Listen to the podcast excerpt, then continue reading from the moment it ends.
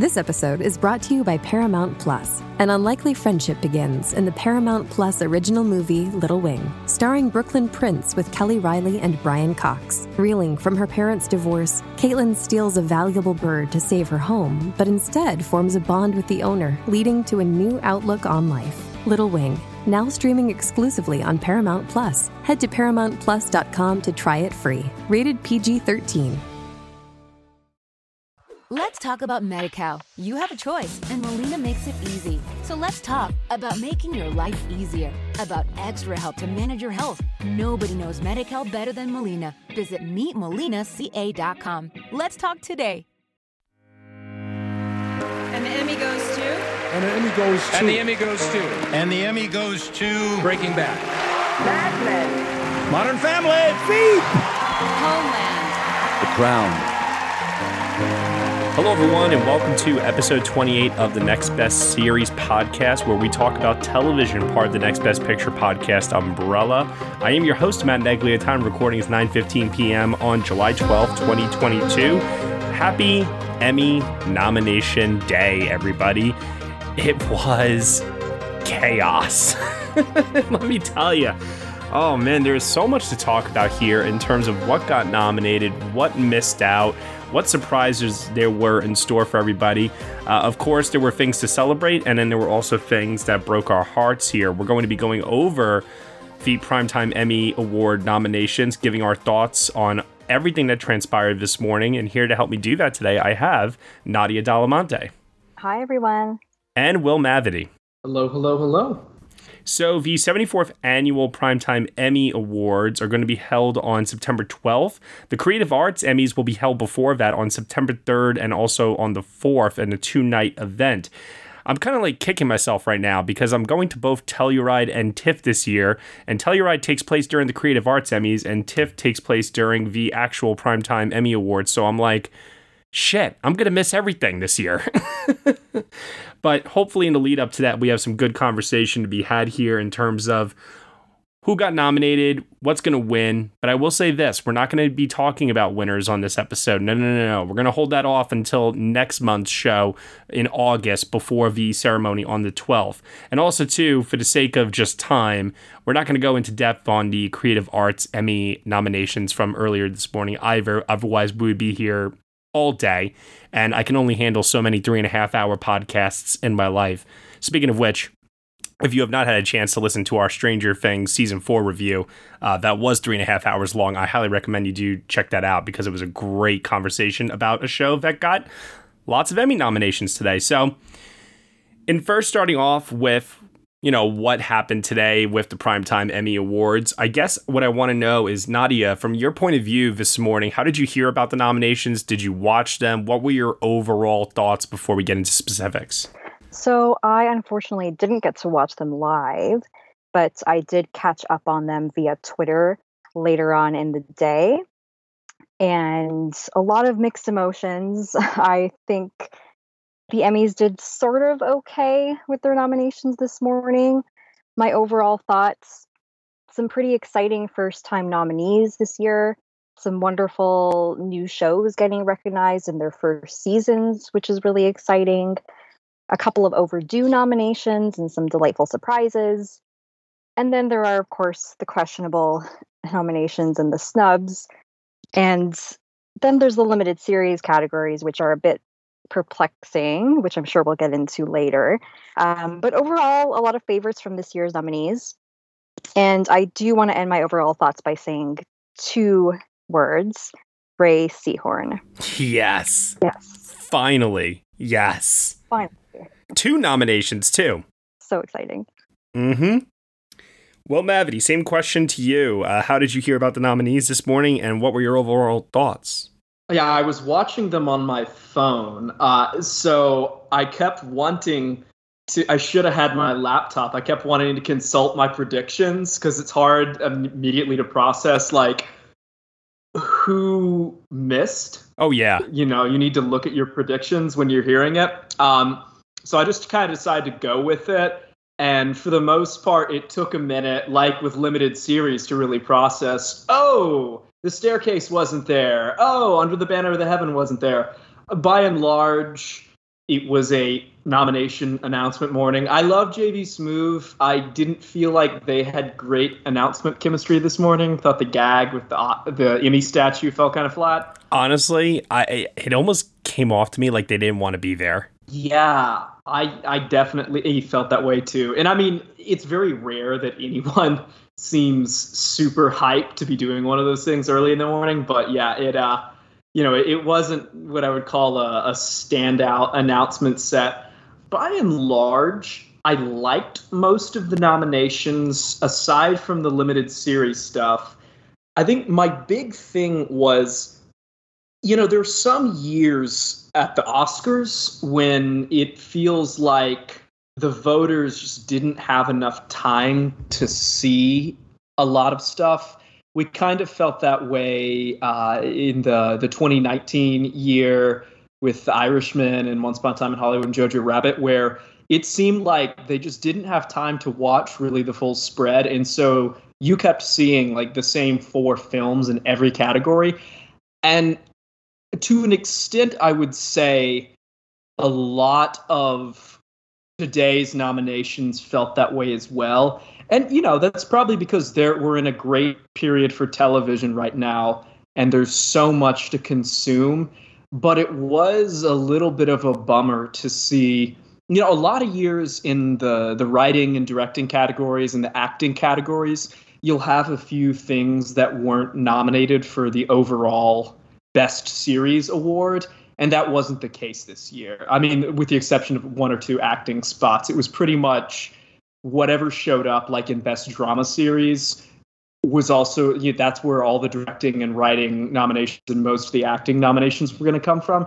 And, it's fine because a lot of those shows are really good, but it definitely was a bit of a bummer, much as I love Succession and Ted Lasso in some of those shows, to just have everything pulled from them. And it felt a little bit uninspired. I wish we had seen a little bit more love spread. But I do echo the Rhea Seehorn comment. I've been waiting for years for her to get nominated. And yes, as you said, she got two. So that's wonderful.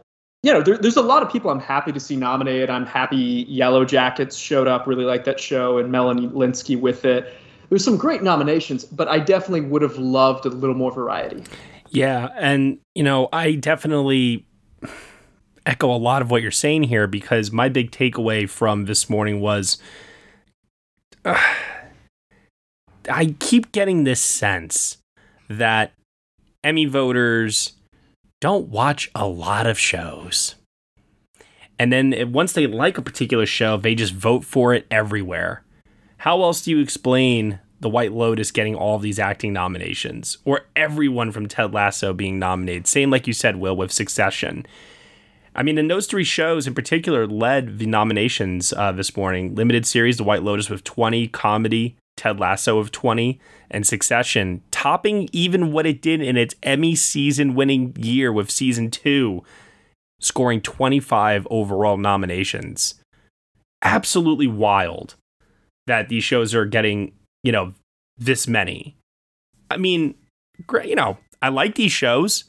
I don't think anything's undeserving necessarily, but I agree, Will. I want to see a little bit more love spread out, as opposed to seeing a couple of shows just dominate everything. And the only way that can happen is if Emmy voters see, I'm not saying see everything, because it's impossible to see everything, but just put in a little bit of effort to see a little more.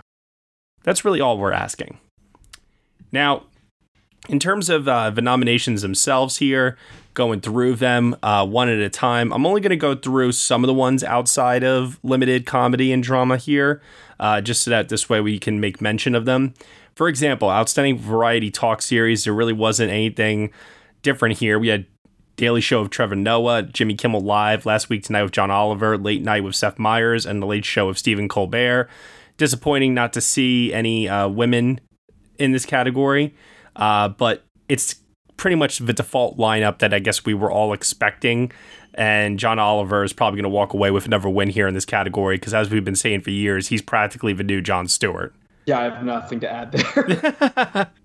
We also saw in Variety Special pre-recorded Adele, One Night Only, Dave Chappelle, The Closer, Harry Potter 20th Anniversary, Return to Hogwarts, Norm Macdonald, Nothing Special, and One Last Time an Evening with Tony Bennett and Lady Gaga. Lots of noise this morning created by Dave Chappelle, The Closer, getting nominated here.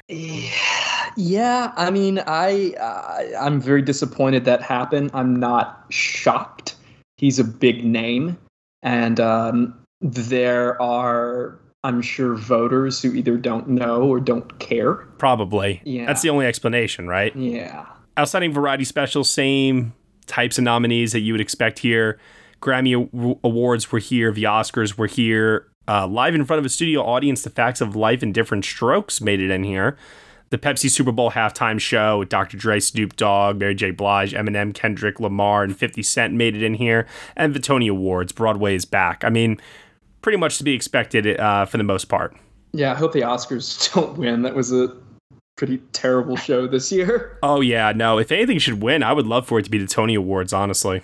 Yeah, or the Super Bowl this year was fantastic. Yeah, I enjoyed the Super Bowl, too. Outstanding host for a reality or competition program, we have Amy Poehler and Nick Offerman for Making It, Nicole Byer for Nailed It, Padma Lakshmi for Top Chef, Queer Eye host for Queer Eye, RuPaul Charles for RuPaul's Drag Race, and Shark Tank hosts for Shark Tank. Which, I think if you look at like our overall predictions for this, we pretty much like got all of these right as well.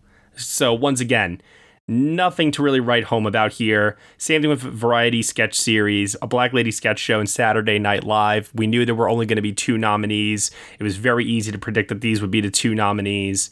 And then Outstanding Reality Competition Program, once again, we're seeing a similar trend here with shows like The Amazing Race, The Voice, Top Chef, RuPaul's Drag Race, and Nailed It getting in.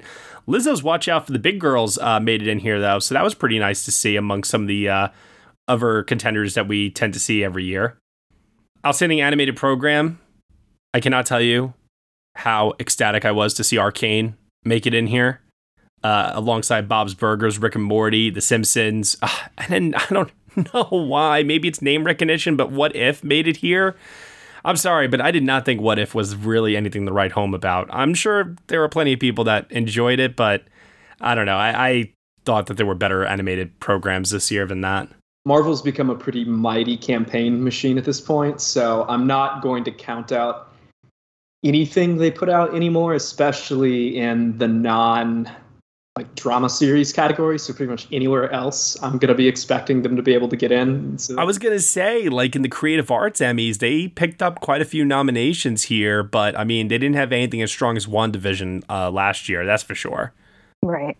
Outstanding television movie, Daniel Howard's favorite category, a category that Will and I have discussed pretty extensively as well. Oh, man, this was very interesting today. Chip and Dale Rescue Rangers, Ray Donovan the Movie, Reno 911, The Hunt for QAnon, The Survivor, and Zoe's Extraordinary Christmas. What is it? What even is this category anymore? Yeah, I mean, I've been saying since I think 2019 that it's stupid having a separate category for TV movies at this point. And it just gets more, I mean, ever since the Film Academy relaxed its requirements in 2020 for having to have a theatrical release. And so you start having films like Uncle Frank that literally just decided to be submitted for Emmy consideration on a whim by the Academy. And there was no distinction between a TV movie and a movie. Yeah, it seems stupid at this point.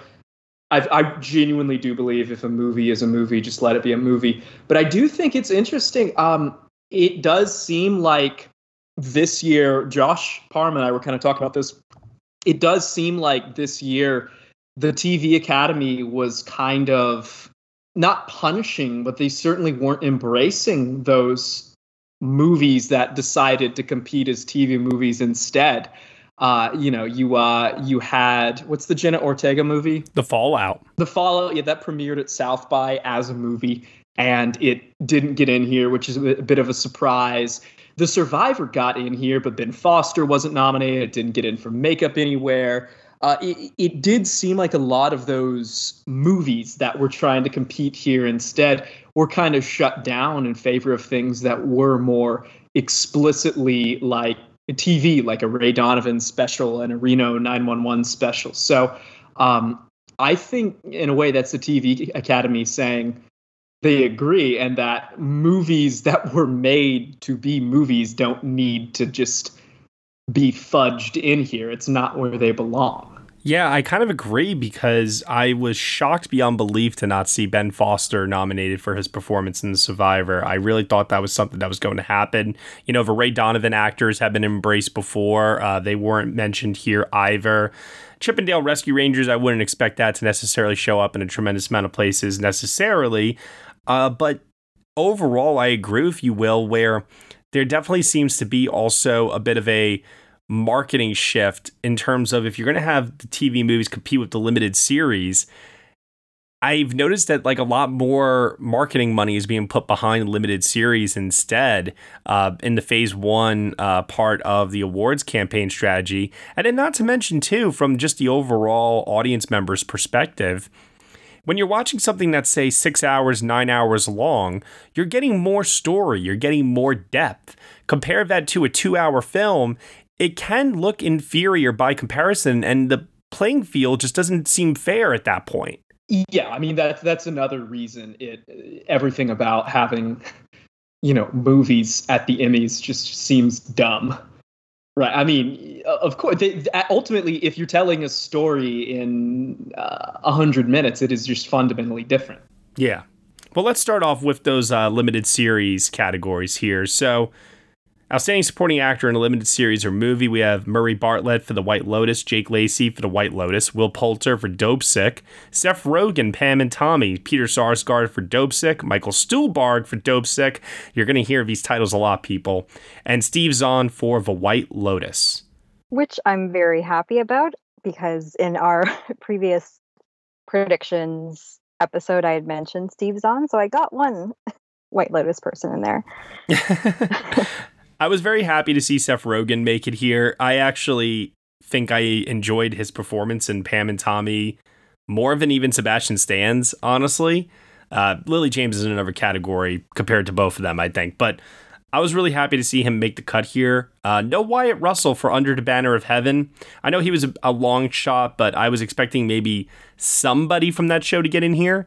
And the same thing could be said for Naveen Andrews, who I think we all had in here as a default nominee for The Dropout. Like, just by default, we had him all in our predictions. That was really surprising. Same with Nick Robinson for Maid. Poor Maid. Oh, yeah, no, Maid across the board for the most part. Yeah.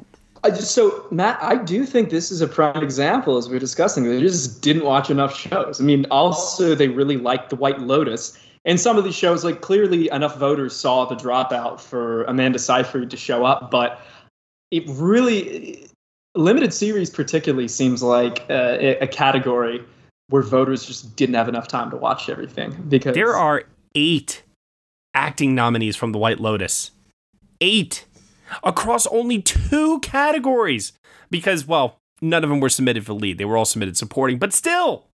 If you're a member of the cast of The White Lotus and you didn't get nominated today, shame on you. Holy Shannon. That was not a personal attack, Molly. I apologize. I'm just saying. I mean, it is a little ridiculous. Will Poulter getting in for Dopesick, I thought, was actually a possibility. I remember discussing it on our predictions. I jokingly said he didn't get buff just for you people not to nominate him. But I was happy to see him show up here. There were other people I might have considered instead, but Peter Sarsgaard being there for Dopesick also something that I expected. And Michael Stuhlbarg getting in for Dopesick over the staircase was something that we all discussed on our podcast, and I think we were all in agreement that was more likely. So nothing further to really add here for the most part. Overall, I think that it's a pretty strong category, give or take like 1 or 2 nominees. Outstanding Supporting Actress in a Limited Series or Movie is up next. We have Connie Britton for War of the White Lotus, Jennifer Coolidge for The White Lotus, Alexandra Daddario for The White Lotus, Caitlin Dever for Dopesick, Natasha Rothwell for The White Lotus, Sydney Sweeney, 1 of 2 nominations for The White Lotus, and Mare Winningham for Dopesick. Only 2 freaking shows are represented in this category. Come on, that's got to be that's just wrong. Yeah, especially when you have like what, 8 slots? 7. So yeah, that's ridiculous. That's so stupid. The whole point of having more of these slots is to give more shows the opportunity to sneak in there. It's I don't know. Like, for example, like where's Andy McDowell for Maid? Yeah, I was surprised that she wasn't there. I thought Juliette Binoche had a shot for The Staircase. Then again, I was like the only one on the podcast who seemed to think that. Laurie Metcalf did show up elsewhere, but some people thought she would show up here for The Dropout. And then none of the first ladies made it in here. I know some of us were thinking Ellen Burstyn would get in kind of as like a name check. Didn't happen. Mayor Whittingham getting in for Dopesick was actually a complete surprise to me, too. I thought, if anything, they would have gone for Rosario Dawson. Yeah, I think overall, just to echo what's been said already, the fact that 2 shows are represented in this entire category is pretty boring. I just would have loved to see, beyond Andy McDowell, Anika Noni Rose and Maid as well. She was also incredible. It just would have been nice to see some variety here. With Mayor Whittingham, I think the thing is the Emmys really like her. She's been nominated, 8 times? She's won 2. So I think she's just an Emmy favorite. And also, yeah, clearly Dopesick was just one of like the only limited series they watched and liked, apparently. Yeah, it's true. It is true. All right, then next up we have Outstanding Lead Actor in a Limited Series. And here we had Colin Firth for The Staircase, Andrew Garfield for Under the Banner of Heaven. Its only nomination, by the way. Oscar Isaac, Scenes from a Marriage, Michael Keaton for Dopesick, Himesh Patel for Station 11, and Sebastian Stan for Pam and Tommy. It's a good lineup. I cannot believe that is the only Under the Banner of Heaven nomination. That is absurd. I honestly don't even think they watched it. I think they just checked off his name. Yeah, that's possible. Yeah. Himesh Patel getting in here for Station 11 made me very happy. Yeah, that was probably the biggest surprise in this category for me. And I agree. You know, it's pretty cool how his first feature was 3 years ago. You know, he had been in some British TV, but his Yesterday was his first film. And, you know, 3 years later, he's a leading Emmy nominee. And he was also... I thought you were going to say it feels like it just came out yesterday. God damn it. No. But, you know, and he's worked with Christopher Nolan. He's worked with Adam McKay. And, you know, it's pretty cool how far he's come in a pretty short time. Agreed. Oscar Isaac also getting in for Scenes from a Marriage. That kind of segues into our next category here. It's very... disappointing to me to see him get represented here for Scenes from a Marriage and not Jessica Chastain, because at that point what I would rather they just do is just nominate him for Moon Knight instead. I also thought that he was stronger overall in Moon Knight, but that's just me. Accent aside, I agree. Outstanding Lead Actress in a Limited Series or Movie, we have Toni Collette in The Staircase. They cannot resist her, I'm telling you. Speaking of that, Sarah Paulson, Impeachment, American Crime Story. They can't resist. Julia Garner, Inventing Anna, Lily James, Pam and Tommy, Margaret Qualley for Maid. Look, Maid, everybody, Maid's here. And Amanda Seyfried for The Dropout. I should have seen that Sarah Paulson nomination coming. I don't know why I did not see it coming, but I really should have. Yeah, nobody talked about the show. I mean, speaking of which, like, we were convinced on our nomination predictions episode that Gaslit was going to be a thing because of the star power of Julia Roberts, Sean Penn, and a few others. Didn't show up here. Not today. Yeah, the buzz did feel kind of muted on that show, I think, in retrospect. I feel like I really should have trusted my gut here and gone with Toni Collette to begin with. Same. No, because I had her and I advocated for her on the podcast and I ended up taking her out. So close. I got cold feet and I went with Julia Roberts for Gaslit, all because Abe talked me into it. Silly me. We all had Jessica Chastain predicted too, and that didn't pan out. It's a bummer. Maybe they thought, hey, she got her Oscar. She's good. She was overexposed. We don't need to do this. I don't know. I honestly just think they probably didn't like Scenes from a Marriage, or they barely saw it. Yeah. And then we have Outstanding Limited Series, Dopesick, The Dropout, Inventing Anna, Pam and Tommy, and The White Lotus. How does I'm sorry, inventing Anna and Pam and Tommy getting in here over, oh man, Maid, Station 11, which they got writing and directing nominations and acting. You know, inventing Anna doing so well honestly reminds me of like Emily in Paris last year, where it got so much hate watch and buzz from people complaining about it that I think it just ensured enough people saw it instead of watching something better. People loved to talk about inventing Anna because they hated it. And, you know, maybe there's a valuable lesson buried in there somewhere. You know what? You could be right about that. And I got to reiterate this once again. Under the Banner of Heaven, just getting one nomination. I'm sorry. Even if you don't like the show, like if you watch just a couple episodes of it, like editing, you know, like something, anything.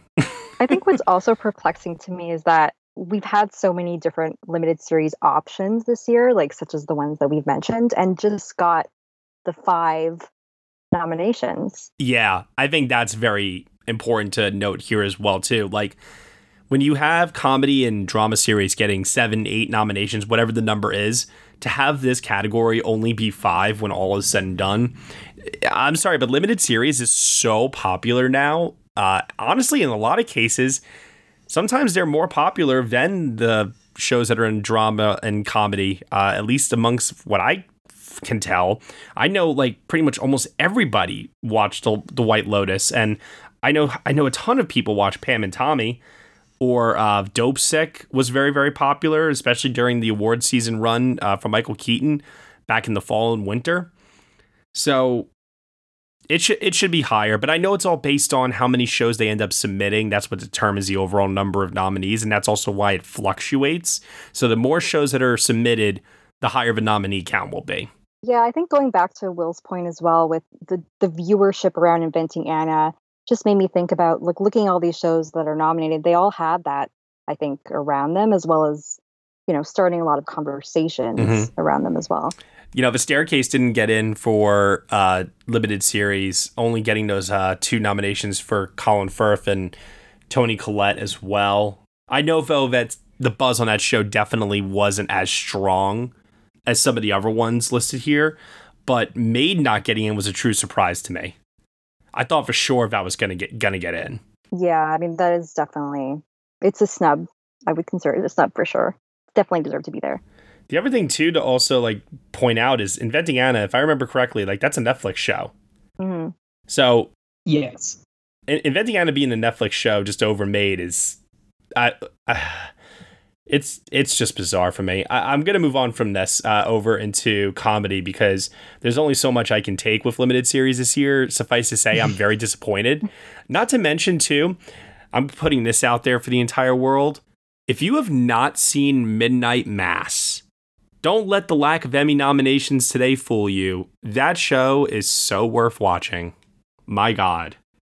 Mike Flanagan, your time will come. I promise. Should have come with Hill House, but that's neither here nor there. Cosign. Outstanding guest actor in a comedy series. We have Gerard Carmichael for Saturday Night Live, Bill Hader for Curb Your Enthusiasm, James Lance for Ted Lasso, Nathan Lane for Only Murders in the Building, Christopher McDonald for Hacks, and Sam Richardson for Ted Lasso. You're going to hear a lot of Ted Lasso over the next couple of minutes. And you know what's crazy? When we did our nomination predictions, none of us were even considering the Ted Lasso nominations here. Yeah, I was just going to say, I think a lot of us had SNL overperforming instead of Ted Lasso. I also went out to bat for West Studi and Reservation Dogs, but that show completely underperformed today, unfortunately, as well. There was only so many new shows that were going to crack in this year. But, you know, I mean, Gerard Carmichael still made it in from Saturday Night Live, but I mean, it was a little surprising to not see Kieran Culkin or John Mulaney, Jason Sudeikis. Yeah, I mean, I think SNL probably does best during certain periods of time. When, you know, some of their election years. Yeah, I mean, that's right. I mean, I think that's a big part of it. You know, we don't have any Alec Baldwin being Trump or anything like that. So it's just not as relevant right now. And also a lot of the big stars have left, I think, or are leaving, and maybe people aren't tuning in as much. And you know, it goes through these low periods while it kind of cultivates new talent. All right, and an outstanding guest actress in a comedy series, we have Jane Addams for Hacks, Harriet Sampson Harris for Hacks, Jane Lynch, Only Murders in the Building, Laurie Metcalf for Hacks, Caitlin Olsen for Hacks, and Harriet Walter for Ted Lasso. Great to see all the Hacks ladies. I was glad Harriet Walter got it there. Yes. I absolutely love that Harriet Sampson Harris is here, and that my love for her on our prediction podcast has carried over, because what a well-deserved nomination. It's a little surprising not to see Tracey Ullman here. Well, like as we mentioned with a couple of other performers before who continually tend to get nominated by the Television Academy, but at the same time, not as much surprised. Curb Your Enthusiasm is still doing relatively well, I would say, but I don't think it's doing, you know, tremendously well. If anything, I was like surprised to not see someone like Gillian Anderson for The Great not show up here, considering how much of a favorite she is with the Television Academy too. Yeah, that's true. Plus, also the two other acting nominations that The Great got. Mm-hmm. So now for Outstanding Supporting Actor in a Comedy Series, Anthony Carrigan for Barry, Brett Goldstein, Ted Lasso, Toheeb Jamot for Ted Lasso, Nick Mohammed for Ted Lasso, Tony Shalhoub, The Marvelous Mrs. Maisel, Tyler James Williams for Abbott Elementary, Henry Winkler for Barry, and Bowen Yang for Saturday Night Live. Honestly, good category. Yeah, for sure. Not upset. There was no one missing here that, like, you know, truly brought me down. I mean, Paul W. Downs being here would have been nice, or Brian Tyree Henry for Atlanta, maybe. Yeah, I don't think Ted Lasso needed all those nominations. But, you know, I do enjoy that entire cast. I mean, I thought Toheeb, this was his best season, or, you know, compared to season one. They obviously beefed up his roles. So I'm not upset about it. No, I'm not upset about it. You know, I'm not upset about it. It was another one of the, like, they didn't really share the wealth. But yeah, I mean, I love the show, and those are all great performances. So, and Anthony Carrigan getting in is nice. Oh yeah, he's so good this season. I mean, for a lot of people, he's people's favorite aspect of Barry. I'm glad that he was able to get in for what I thought was also his best season on the show. Well, we got in last year too. Oh yeah, and Tyler James Williams getting in for Abbott Elementary. How about that? He's wonderful. So all around strong category. I expected Ted Lasso to scoop up 2 or 3 nominations, so I was totally okay with spreading the wealth. Next up, we have Outstanding Supporting Actress in a Comedy Series, Alex Borstein for The Marvelous Mrs. Maisel, Hannah Einbinder for Hacks, Janelle James, Abbott Elementary, Kate McKinnon, Saturday Night Live for her final season, Sarah Niles for Ted Lasso, Cheryl Lee Ralph for Abbott Elementary, Juno Temple for Ted Lasso, and Hannah Waddingham for Ted Lasso. Sarah Niles getting in for Ted Lasso. Once again, I like it. I wasn't expecting it, but I'm not upset. Yeah, I really like that nomination. Me too. Also really, really happy to see Cheryl Lee Ralph get in for Abbott Elementary. For the most part, though, you know, this was pretty predictable. I think we all knew Kate McKinnon was going to get in here. But there was one miss in this category that did upset me, and that was Sarah Goldberg for Barry. That is unbelievable. I mean, God, she had so many showy scenes this season. Mm-hmm. It's weird. I don't know, because clearly they saw the show, and they liked the show. And I don't know. Do you think that people just don't like her character? I don't know. She got in last season. Yeah, she did get in that year. Fucking hell. Yeah, because, I mean, she's doing showier and better work this season. It's very weird. That makes no sense. All right, then Outstanding Lead Actor in a Comedy Series, Donald Glover for Atlanta, Bill Hader for Barry, Nicholas Hoult for The Great, Steve Martin for Only Murders in the Building, Martin Short for Only Murders in the Building, and Jason Sudeikis for Ted Lasso. So great seeing Nicholas Hoult here. Seriously, he should have been recognized for the first season, and I'm glad that they were able to catch up and put him here, because he is, no pun intended, great on that show. The Blackish love really wore off for the final season. And that was like a reoccurring trend too with on the drama side with This Is Us. They were not in the mood for final seasons this year. Yeah. Otherwise everything else in this category was pretty predictable, I would say. We all predicted Glover, Sudeikis, the two Only Murders in the Building guys, Bill Hader, I mean, the only thing we messed up on was we all said Anthony Anderson kind of like as a default nominee for Black-ish, and Nicholas Hoult getting in there. I love it. I'm all for it. Yeah, I was very surprised by Anderson not getting in. But yeah, I mean, Holt's fantastic, so no complaints there. Outstanding lead actress in a comedy series, Rachel Brosnahan for The Marvelous Mrs. Maisel. Quinta Brunson for Abbott Elementary. She had a great morning. Kaley Cuoco for The Flight Attendant. Elle Fanning for The Great. Issa Rae for Insecure. And Jean Smart for Hacks. So, Kaley Cuoco, I get it. But this second season of The Flight Attendant was not good. Nobody talked about it. The first season was so buzzy. I haven't watched the second season, and just nobody talked about it. The buzz completely faded out. Mm-hmm. I think if you take her out and replace her with, I don't know, Selena Gomez for Only Murders in the Building. I couldn't believe. Right? Considering how much they embrace the show. That is surprising. Just because of that show, I mean, it's so central to the trio, so it is. I was totally expecting her to be nominated here. I think when you consider the fact that the other two are literally legends in this business, and she's not, it makes sense on that level, especially if you have like an older voting block voting here. But they're not afraid to vote young in this category, as evidenced by the presence of even some of the nominees here. So I don't know what the issue is. And also, too, like Anthony Anderson mentioned earlier for Black-ish, Tracee Ellis Ross also missing as well for the show's final season. But overall, looking at this category, like stepping back, I love it. I'm very happy with the overall lineup. Yeah, I mean, I agree, but I'm very upset about Selena Gomez. Outstanding comedy series, Abbott Elementary, Barry, Curb Your Enthusiasm, Hacks, The Marvelous Mrs. Maisel, Only Murders in the Building, Ted Lasso, and What We Do in the Shadows, which, man, there was a real fight on the podcast over what was going to get that final slot between The After Party, Reservation Dogs, Our Flag Means Death, and I don't remember who it was that brought it up on the podcast, but What We Do in the Shadows getting all of those writing nominations last year, you know, you had to believe that was going to carry over and repeat. And sure enough, I think they got two this year. And sure enough, there it is, an outstanding comedy series once again. And shout out to Daniel Howard, too, who mentioned that Curb Your Enthusiasm typically, like, I always gets in. So he was right on the money with that as well. But all around, love seeing Only Murders in the Building, Abbott Elementary getting in for their first seasons here. That made me extremely happy. Yeah, I think it's a pretty great category overall. No, I mean, it's a good lineup. I haven't seen What We Do in the Shadows yet, but I guess it... William! I've seen the original movie. I loved it. You know, and obviously... I would argue that the show is even funnier, honestly. Yeah, I've been meaning to check it out for a while, so I will.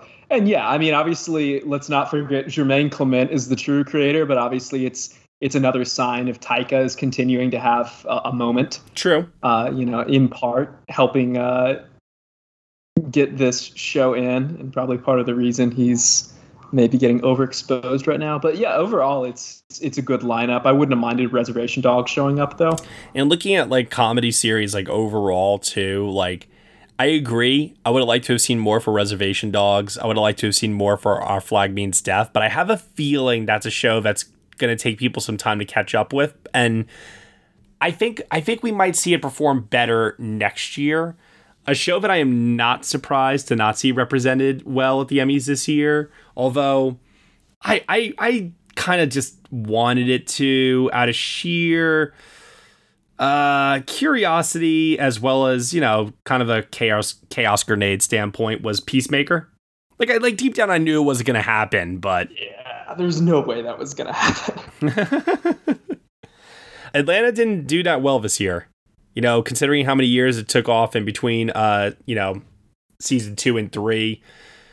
Donald Glover got nominated. It got a directing nomination as well, but otherwise it didn't show up here for Best Comedy Series, and there really wasn't that much, so that definitely took a nosedive. I think that show's momentum faded, and it was hurt really badly by the pandemic and it not being able to come back.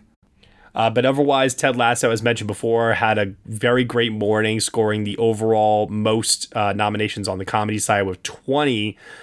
But also watch out for Barry. I mean, other than the Sarah Goldberg miss here, Barry did very well across the board, getting 2 writing nominations, a directing nomination for Hader. I'm rooting for him to win this year. I really, really hope he gets that award. Quite frankly, I would rather see him get that than get the lead actor award, even though I think he might even get that this year, too. It's going to be a real battle between him and Sudeikis. Yeah, I think probably the feel-good nature of Ted Lasso is going to carry the day. Yeah. You know, it's... I adore Barry. It's maybe my favorite show on TV right now. I thought it was like pound for pound, like literally like the best show. Comedy, drama, limited series. I really thought it was the best thing I think I saw all year. Oh, I definitely agree. But when you... I don't know that it's going to land with all the voters in general with that degree of darkness to beat something like Ted Lasso that just overwhelms you with good-naturedness. Also, like, Barry only moderately underperformed, missing Sarah Goldberg, but Ted Lasso stupidly overperformed, and I think that's the big thing. And a lot of us predicted that it might take a dip this year, too, compared to its first season. It didn't. No. All right, moving over to drama.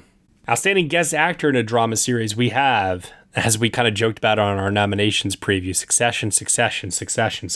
It's Adrian Brody for Succession, James Cromwell for Succession, Colman Domingo for Euphoria, Ariane Moayed for Succession, Tom Pelfrey for Ozark, and Alexander Skarsgård for Succession. I called that Tom Pelfrey nomination, damn it. Yeah, they pulled a Michael McKean. They knew they fucked up when he was like a regular in the show, and they threw him a guest nomination. They did this with Ben Mendelsohn, too. Yeah. For Bloodline. Yeah. So I'm glad he got nominated eventually, even if it was for the wrong season. It's clearly a makeup nomination, and it annoys the shit out of me.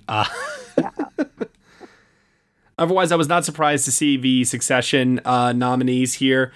Ariane getting in for Succession also made me very happy. I actually think Stewie's one of the more underrated characters on that show. And I love his dynamic with Jeremy Strong on it as well. And otherwise, you know, this was pretty predictable. I mean, this is definitely the beginning where I started to notice, oh, wow, they're not going for anyone from This Is Us, which obviously carried over later on as nominations continued. So then we have Outstanding Guest Actress in a Drama Series. We have Hope Davis for Succession, Marcia Gay Harden, The Morning Show, Martha Kelly for Euphoria, Sana Lathan for Succession, Harriet Walter for Succession, and Lee Yu Mi for Squid Game.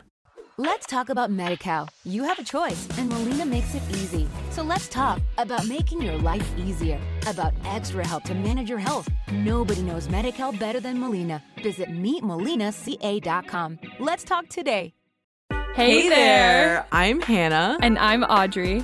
We are a sister filmmaking duo and co-hosts of Sleepover Cinema, our show where we analyze the films that created the collective unconscious of the girls, gays, and theys of the late 90s and early 2000s. Princess Diaries, The Cheetah Girls, Aquamarine, Cinderella, the one starring Brandy. We haven't stopped thinking about these movies since we first saw them, and we want you to rewatch them and review them with us. Are these movies as bad as critics would have us believe? Do we even care if they are? We are always unpacking that very question on Sleepover Cinema. Check out Sleepover Cinema wherever you get your podcasts or at evergreenpodcasts.com. See you soon. Who was the big miss here? Was there one? So the big miss here, I would say, was probably, well, Jackie Weaver not getting in for Yellowstone, considering that... A lot of us thought Yellowstone was going to have a good day. Yeah, I guess now's the time to talk about that. I don't know what happened. Maybe kind of like the Film Academy, the voting body has gotten shaken up. And it's, you know, while the Emmys used to skew very much like the over 50 white dude demographic, which is also Yellowstone's primary demographic, maybe they have done a sufficiently strong job diversifying the Emmy body that that block doesn't carry as much weight as it used to. Maybe Paramount didn't campaign the film as much, the show as much. I don't know. I really can't explain it, but I mean, I'm stunned. It crashed and burned. Especially weird because it did so well with SAG, PGA, all kinds of stuff. I can't explain it. Also, the popularity of the show is just like continuing to climb. It's I thought this was the year where like it would finally peak and the Emmys would recognize it. But no, Will, I think you make a good point here that they tend to be skewing younger. You know, we're seeing that with nominations last year for things like Bridgerton and The Boys. And I think we're seeing that this year, too, with an embrace for shows like Euphoria. And, you know, obviously, in terms of shows, you know, that are popular and maybe you're skewing more towards the demographic of the makeup of the Academy, Television Academy now, you know, they go for something like Squid Game, which eclipses Yellowstone in terms of popularity, technically.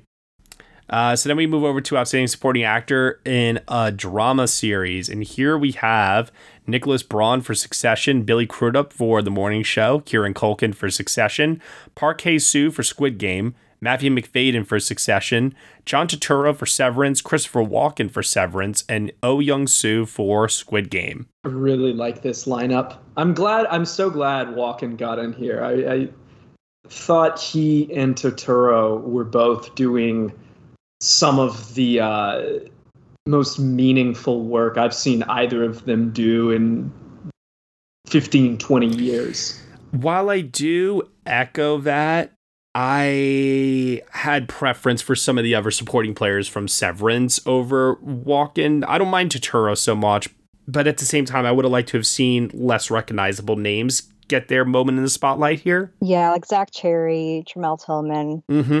Exactly. Zach Cherry in particular, I think, is maybe the strongest performance in the show. Yeah. I think taking him from someone who's that annoying at the start to someone who you really root for by the end, definitely very strong. And I hope that this is one of those shows, kind of like Succession, where first season does all right and it just continues to expand. Speaking of Succession, poor Alan Ruck, you know, everybody else in the supporting cast is getting nominated and he just can't. Well, you know what? He did have that one moment where he finally like stood up and he's like, I'm the eldest son. Yeah. He was great there. But now it's like, you know what? Maybe next year, you know, because I do feel that every year the character of Connor on that show is getting more and more material. But yeah, you know, you fingers across that they continue that. Now, I can't say that I'm fully happy with this category because there are some people from Better Call Saul that are missing here, or rather, let me just say everybody from Better Call Saul is missing here. Not even the expected players like Jonathan Banks or Giancarlo Esposito. Like the streak finally broke for them this year. But I would have liked to have seen Tony Dalton, Patrick Fabian, or Michael Mando. But this just goes back to something that like I've said a couple times now on the show. I mean, Better Call Saul clearly has its fans within the Television Academy, but I think that the support for it is just barely enough that it manages to still get into the categories that it does get into, but clearly it's not as strong as something like Succession. And, you know, obviously it's a shame. It's one of the best shows on TV, but yeah, I was a little nervous that it was going to miss out even on some of the ones it did get in today. I mean, we'll talk about it later, but it mercifully got a couple nominations. I was not sure that either of those acting nominations were going to happen. And, you know, it's still, we're not talking about below the line, but I'm pissed it missed on cinematography. It's one of the best shot shows on TV right now. It didn't even get in for editing this year. That's insane. It's so well put together. You know, I do think one thing that hurt it was, you know, was splitting it in half. Which, let's be clear, I don't think they deliberately did that because of the Emmys. No, Bob had a heart attack. You know, it delayed production on the back half. But I think probably ending it where it did, I think if we'd gotten like a full final season, I think this could have maybe been a year when it finally did better if it kind of got to go to its completion. Yeah, because now I'm worried that the second half or batch, if you will, of episodes that are airing now for next year's consideration, I'm worried that it's too far removed now, and considering the show doesn't have that much love clearly within the Academy right now, it makes me very worried that it will be able to hold on, where it should be next season should be its like crowning moment. But it looks like it might be destined to go the same route as something like of This Is Us, where the final season, it just completely tapers off. Yeah. I hope that's not true, but... Well, you know what? Maybe at the very least, I'm not going to name names, but maybe next year they can do what they did this year with Tom Pelphrey and previously with Michael McKean, and nominate a certain actor for guest actor for next season. Oh yeah, I think that's possible. I could see it. I would like to see that happen, but it's a good episode too. Yeah. Oh yeah. It would be a good submission. The other thing too, I want to also just say is, as we're getting deeper in these drama categories here, is that it's important to note that popular shows that I know a lot of people were asking me on social media did not qualify for this year's Emmys. They're qualifying next year. That being the second half of Better Call Saul after the midseason break, as we mentioned before here. Same applies with Stranger Things. Volume 1 was in consideration this year, and Volume 2 will be for next year. So those final two episodes will be for the 75th Annual Primetime Emmy Awards. And then The Boys. I had a lot of people ask me, why did The Boys not show up, especially after its performance for season 2 of the Emmys, getting writing and drama series nominations. That will be for next year. So don't worry. They didn't just magically snub these three shows. In the case of Stranger Things, Better Call Saul, they did get nominations, but you know what I mean. Okay, let's keep moving. So we have up next, supporting actress in a drama series. We have Patricia Arquette for Severance, Julia Garner for Ozark, Young-ho Yeon for Squid Game, Christina Ricci for Yellow Jackets, J. Smith Cameron for Succession, Rhea Seehorn, yes, for Better Call Saul, Sarah Snook for Succession, and Sydney Sweeney with her second nomination of the day for Euphoria. This is a great bunch of ladies, but there are a couple that I was pretty pissed missed. Yoo Yoon-jung for Pachinko. Pachinko across the board. Yeah, only getting in for title design. I mean, I know that show, some people have said it's a little too pensive and isn't necessarily as edge of your seat as some TV is, but it's so well crafted and put together. And I thought for sure her, at least coming off of that Oscar win, she would have a good shot getting in. They didn't watch the show, pure and simple. Yeah, I think that is pretty much the only explanation. And I don't know that I would have voted for Sydney Sweeney here. I think that's definitely could have switched those two out. I know some people really hoping Sadie Sink would happen, but if nothing else, this season put her on the map and will help her out maybe for The Whale come Oscar season. Or maybe Volume 2 next year, maybe. Yeah. I mean, who knows? Because she could get in for the finale. Yeah, that's definitely possible. Obviously I'm celebrating until the end of time, Rhea Seehorn finally getting a nomination here. Thank God. About time. We all predicted Sarah Snook, Christina Ricci, Young-ho Yeon for Squid Game, Julia Garner, Patricia Arquette. Those were the gimmies. It was everything else after that where we were all over the place. Nadia, you and I, we thought J. Smith Cameron would get in here. She did. I thought at least one of the Stranger Things ladies, either Millie Bobby Brown or Sadie Sink. But yeah, I guess... that was a case where maybe Stranger Things opened up too late. I think that's exactly. I don't know. Or maybe it's just a thing where they don't go for the cast anymore and it's just purely a craft show. Yeah, I think also just looking at the lineup itself and in comparison to people who did get nominated, it's hard to picture who would miss in favor of one of the Stranger Things cast members here. I do agree with you on that. Yeah, asking to knock somebody out, maybe Sydney Sweeney, but Will, I understand. You said before, maybe she wasn't your cup of tea this season for her performance in Euphoria or something. But there was just a lot of buzz about her character. She's also, I think, just rising in popularity right now on social media. Absolutely, being in The White Lotus also helped. So. But otherwise, I would probably say either her or... Who knows? Maybe Rhea Seehorn was last and she just barely made it in. Honestly, probably. So certainly wouldn't want to lose her. No. Let's hope that she continues to get nominated for the final, well, the back half of the final season next year as well, please. Because I think at this point, she's actually like the MVP of the whole show, honestly. Oh, yeah. Outstanding actor in a drama series. We have Jason Bateman for Ozark, Brian Cox for Succession, Lee Jung-jae for Squid Game, Bob Odenkirk for Better Call Saul, Adam Scott for Severance, and Jeremy Strong for Succession. You know, we had a very intense discussion over who was going to miss here.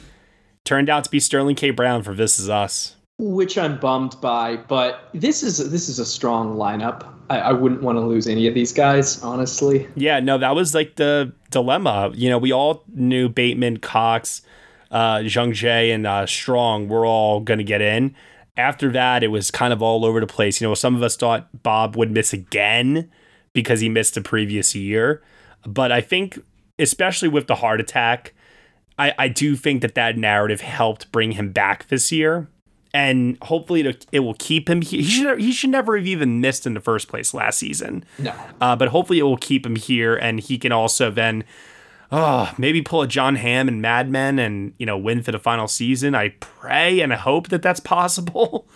But I'm not holding out hope for it. Adam Scott getting in here is really satisfying. I'm very, very happy that he was able to make it in for Severance. Yeah. Excellent performance there. All right, and then Outstanding Actress in a Drama Series, we have Jodie Comer for Killing Eve, Laura Linney for Ozark, Melanie Lynskey for Yellow Jackets, Sandra Oh for Killing Eve, Reese Witherspoon for The Morning Show, and Zendaya for Euphoria. Really surprised that both of the Killing Eve women got in after the overwhelmingly negative reactions to the finale. So it's funny because... We all predicted Jodie Comer. None of us were willing to go for Sandra Oh. We all had Jennifer Aniston for The Morning Show instead of Reese Witherspoon. And we all had Mandy Moore for This Is Us. That was our fatal mistake here. Otherwise, you know, swap out the Morning Show nominee and replace, you know, Sandra Oh, I guess, with... Oh, God, I This Is Us, man. What happened? You know, the joke online that I saw was that the Television Academy only has room for one network show every year. And this year it was Abbott Elementary, but they're not even in the same category. So I think part of it is, you know, I think probably a lot of the new members aren't working with network projects as much. And I think there is probably more loyalty to projects that come from some of these streaming companies instead. I mean, it's also, you know, I don't know that the networks are in the game as far as campaigning as much as some of the streamers like Apple TV and HBO and Netflix are. That is true. Mm-hmm. And Hulu as well. I mean, they are all putting forth a lot of campaign dollars behind these shows. But I will say this, I am so happy that Melanie Lynskey made it for Yellow Jackets. I was getting nervous there for a bit, but I'm glad that she was able to get in there. Oh yeah, it's one of my absolute favorite nominees of the morning. She's so fantastic on the show. If you haven't already seen it, please go watch it. It's my favorite performance of hers to date, actually, which is saying a lot because she's everything. So it's just wonderful to see her there. Killing Eve, yeah. I mean, I know we were all predicting Jodie Comer, but I think given the reviews for this latest season, I wasn't expecting both to be here. Yeah, but you know what? Abe on our podcast did mention that Sandra Oh, she got nominated previously for the show, so I'm not surprised. You know, but I guess maybe it's either one of two things. Either it's name checking or they just really feel that the performances were able to rise above the shitty writing. Yeah. I mean, she is fantastic. Yeah. And it's just a shame that it was her this season. All right. And then Outstanding Drama Series, we have Better Call Saul, Euphoria, Ozark, Severance, Squid Game, Stranger Things, Succession, and Yellowstone. No, I'm sorry, Yellow Jackets. Oops. Hey, it was going to be a lot of TV shows that start with S and a yellow show, you know? I'm actually okay with this. I'm okay. You know, Squid Game got in here. That was great. This Is Us missing. Shocking. Yeah. But at the same time, Stranger Things was actually the show I was most worried about. I really, really, really, really loved this fourth season a lot. So that was a personal pick on my part. I think the real story here, though, is, yes, I know people want to talk about like Severance and Squid Game and Yellow Jackets getting in for their first seasons. We can definitely talk about that. But Euphoria's jump in nominations from season 1 to season 2 is quite something this year. I mean, did you see like how many craft nominations it also got in for as well? Well, I mean, it is, no matter how you feel about the writing and some of the performances, and it's an extremely well put together show. You know, the crafts are across the board pretty well done, and they're very showy. And I think that's another one. It's certainly a more well-regarded show than something like Inventing Anna. But, you know, it is one of those things where some people hating on it increased the buzz, and it's just so visible everywhere, and it's constantly talked about. And I think that goes a long way. People feel compelled to watch. Yeah, I think Zendaya's win for season 1 also helped a lot as well. You definitely saw a lot of buzz for the show build after that happened. Another thing, too, to also mention is that it didn't get in for directing or writing nominations, but it did get a lot of craft nominations, though. So Severance getting in for its first season, it performed really, really well, getting in for, I mean, everything: writing, directing, production design, score, main titles. I'm hoping it could pick up like some wins here, because especially like the writing, the directing, you know, pretty much everything I just mentioned, actually. It's all worthy. So I'm very, very happy to see Apple get into the drama series category, obviously having success with Ted Lasso in the past, and having that continue here now with Severance is pretty cool to see. No cinematography, though, for Severance, which is ridiculous. Little shocking. But then again, when I look at some of the nominations just in general, I mean, you said so yourself before, Will, like Better Call Saul not getting a cinematography nomination is ridiculous. Yeah, absolutely. And I mean, like, it's weird. There wasn't a lot of love for Loki and Above the Line, but Loki gets in there. How about Winning Time getting in there for cinematography? Oh, yeah. That's the only nomination that Winning Time had. That is weird. Who is the DP there? The DP for that is... who? Ton Ben Hazel? I don't know. That's weird. I really can't explain that. Nope. As I mentioned earlier, Succession leads in overall nominations, but the real story, I think, coming out of, you know, in terms of the headlines, Squid Game becoming the first non-English series to be nominated here for Outstanding Drama Series. I mean, it's pretty cool to see just how organic the rise of that show was. Around the entire world, might I add. It was a cultural phenomenon, and to see that get represented here the way it has is really, really great to see. And you know, I've seen a lot of people mentioning that it will hopefully open up doors for obviously more subtitled shows and movies to continue breaking forward. But we've seen like a huge surge in South Korean content just do well, both across the film industry and now the television industry. But there's one thing I cannot wrap my head around. There's just one thing that's bugging the hell out of me. So Squid Game gets in for directing. It gets in for writing. It gets in for the acting nominations for its cast. It does not get a casting nomination. Oh, yeah. How does it not get a casting nomination? God.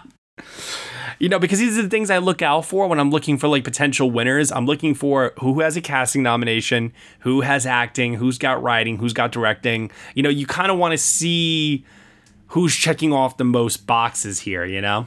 Yeah, that's weird and very frustrating. But Yellow Jackets did great. Getting in for drama series, directing for Karen Kusama. Oh, That made me so happy to see her get in here. Oh, yeah. I was just going to echo wonderful nomination, plus double nominations for Best Writing. Yeah. The only show to get two nominations for writing as well. Yeah. Everything else in that category only got one. Honestly, everything about Yellow Jackets showing up here, because I echo Melanie Lynskey. I adored her in that. I like the directing category in general. I thought that was pretty fun. If you look at the nominees across the board, you also had Kathy Yan, you know, who previously had directed Birds of Prey. You had Lorraine Scafaria, who had directed Hustlers, getting in, and then obviously you had Ben Stiller getting in for. And Jason Bateman, both of whom, you know, are as strong behind the camera as in front of it, if not more so. So I thought the drama directing category was very inspired and a nice collection of people. Yeah, it wasn't a DGA lineup where it was all Succession nominations and nothing else. Yeah. But I'm glad that of the Succession episodes that they chose, I'm so happy that they chose those two. Because I was very enthusiastic to see, like you said, well, those two female filmmakers particularly get mentioned, but also too, their episodes I thought were the best directed episodes of the season. So it all worked out in the end, where I was not upset with the Succession love shown in this category. Because I gotta tell you, after that DGA lineup this year, I was heading into the nominations like, my God, are we gonna get like 5 nominees from Succession and directing? Beyond that, do I have anything else I want to mention here? Stranger Things barely holding on to a drama series nomination. No acting, no writing, no... Oh, wait, no. Did it get in for directing? No, it didn't. It just got in for drama series and crafts. I mean, are we expecting it to fall off for its final season? Is it gonna? I mean, even if I say if it pulls a Game of Thrones on us, the final season of Game of Thrones still managed to do well. So maybe Stranger Things is here to stay throughout the whole, you know, course of its run, no matter what. But yeah, I mean, it kind of feels that way with Ozark too, right? Where I mean, this final season really wasn't embraced that well, and yet it still managed to get into all the categories it needed to. I think as long as Stranger Things stays as buzzy and as much of a cultural phenomenon, it will keep getting in just because, you know, it being that talked about keeps it on people's brains, honestly, regardless of how much they like it. Yeah. And I mean, let's be honest, like it helps to have writing nominations and acting nominations, obviously.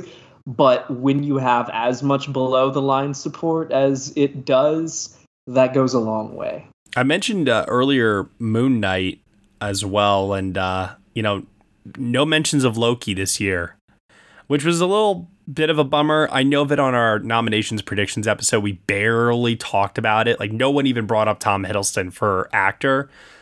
But it's kind of a shame because I actually preferred Loki to WandaVision. Honestly, I think WandaVision just really benefited from, you know, two things. One, the pandemic year. And two, that was a television show that was riffing off of different styles of other television eras, which I think like a lot of Academy voters, you know, ate up. But Loki got a few craft nominations, at least. They got like 8. No, I think the biggest, well, not the biggest thing, but I think, you know, Loki premiered, what, a year ago? Was it really that long? No, it couldn't have been that long. It, oh, my God. I'll tell you, it premiered on June 9th. It premiered over a year ago. I think that was a big part of it. June 9th, 2021. And also, you know, there's been a lot of Marvel content since then. I think WandaVision was their first big Disney Plus show. Maybe it was a little more fresh and exciting. And now there's been a bunch and of varying degrees of popularity. And I don't know if that has kind of taken some of the sheen off. But I think the biggest part is, yeah, Loki was huge over a year ago. And it's hard for any show to stay in the conversation that long, especially when it isn't necessarily the studio's primary focus in the campaign. Yeah. So all around, like when it comes to drama series and who got in for the top category and just, you know, in general, how shows were recognized this year. I don't really have much to complain about. I would have liked to have seen more Better Call Saul love. I think Stranger Things deserves to be recognized at least in directing. Maybe not so much writing, but like I do think the ambition of that show should get recognized. Euphoria, man. I mean, sure. Like, okay. I don't know. Like, I don't know what this is going to do to Sam Levinson's mind. And that's what freaks me out the most, I think.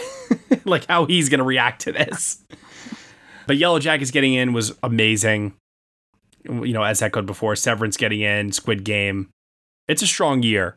I definitely have no hesitancy in saying that. It's a strong year. Yeah, there was one, just thinking, going back to the Crafts nomination, there was one show that I kind of thought would show up in costumes.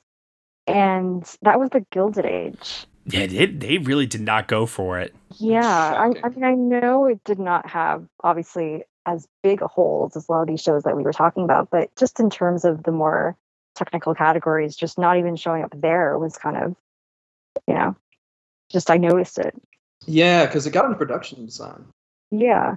Well, I actually thought of you when I was looking at the, you know, some of the Craft nominations for things like score and sound. But with score in particular, I mean, it feels like it's going to be a real battle between Severance and Succession there, right? Yeah, that's going to be very interesting. I think Succession will probably take it in part because I think that show is going to probably win drama series and it's going to do well across the board.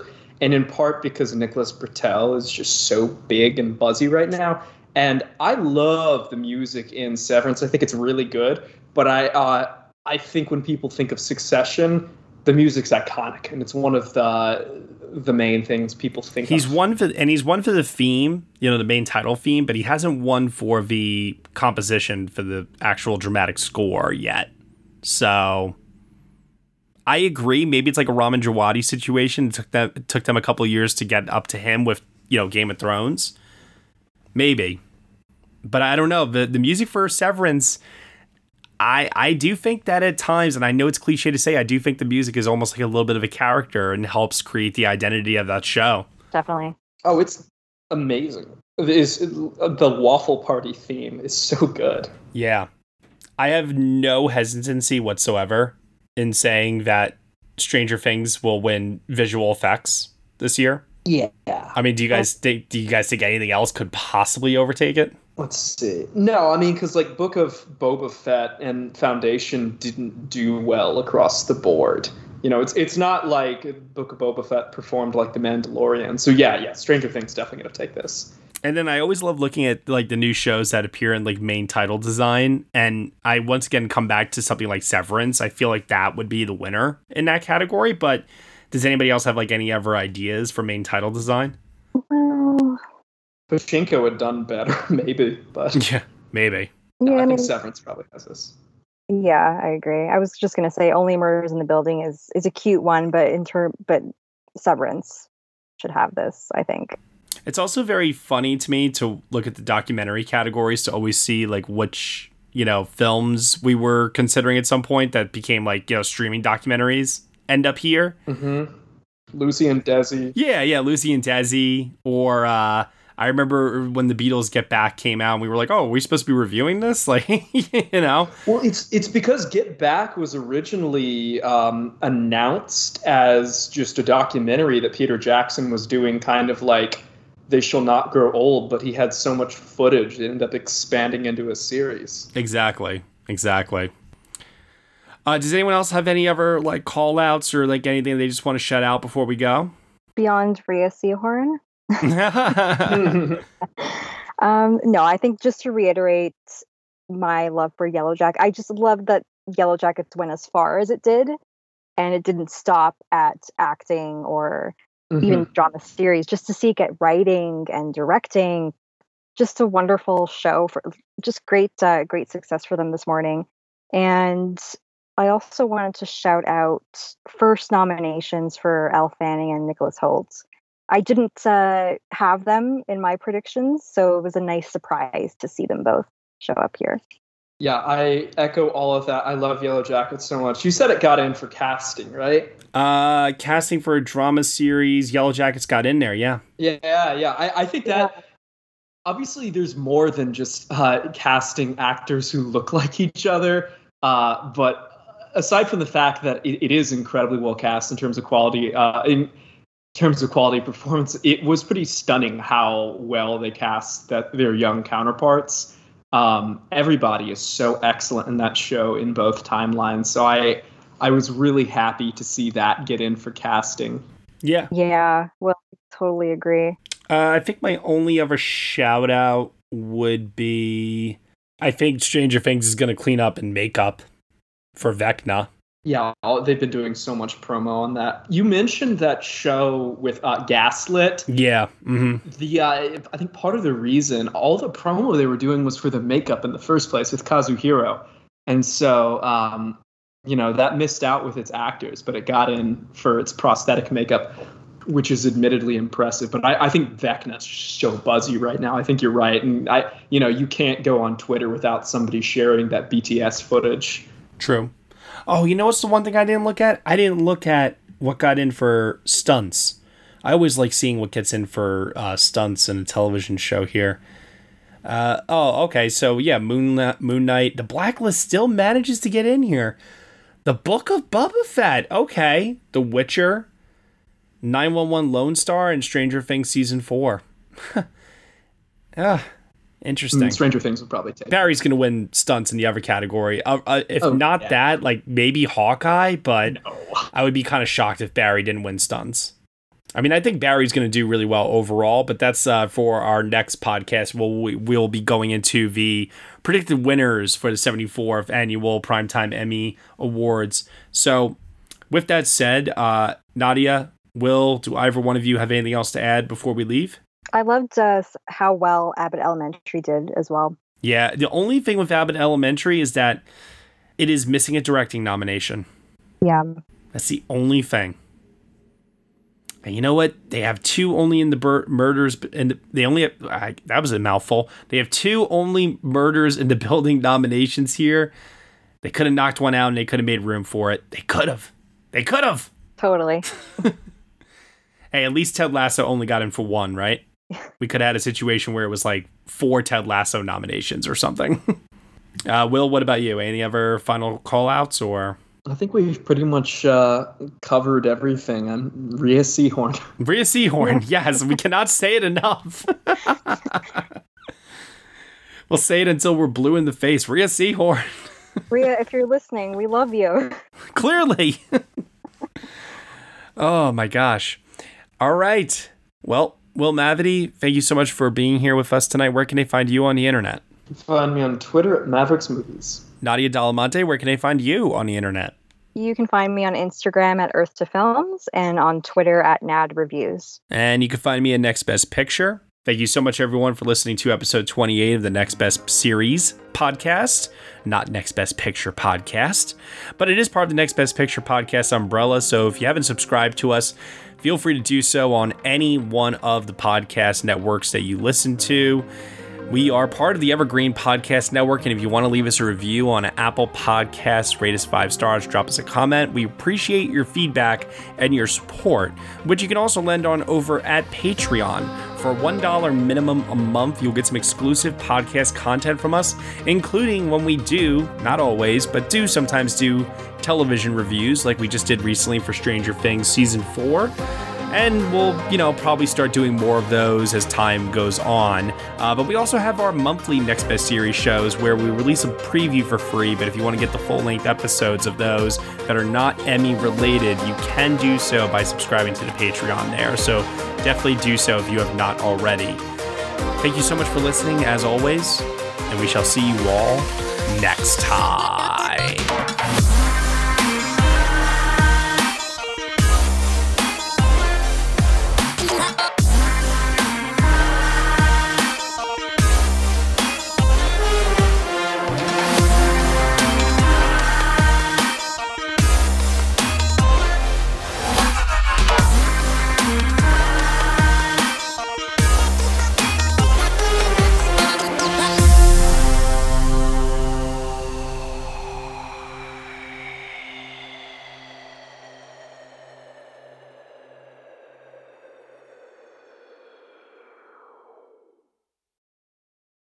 Let's talk about Medi-Cal. You have a choice, and Molina makes it easy. So let's talk about making your life easier, about extra help to manage your health. Nobody knows Medi-Cal better than Molina. Visit meetmolinaca.com. Let's talk today.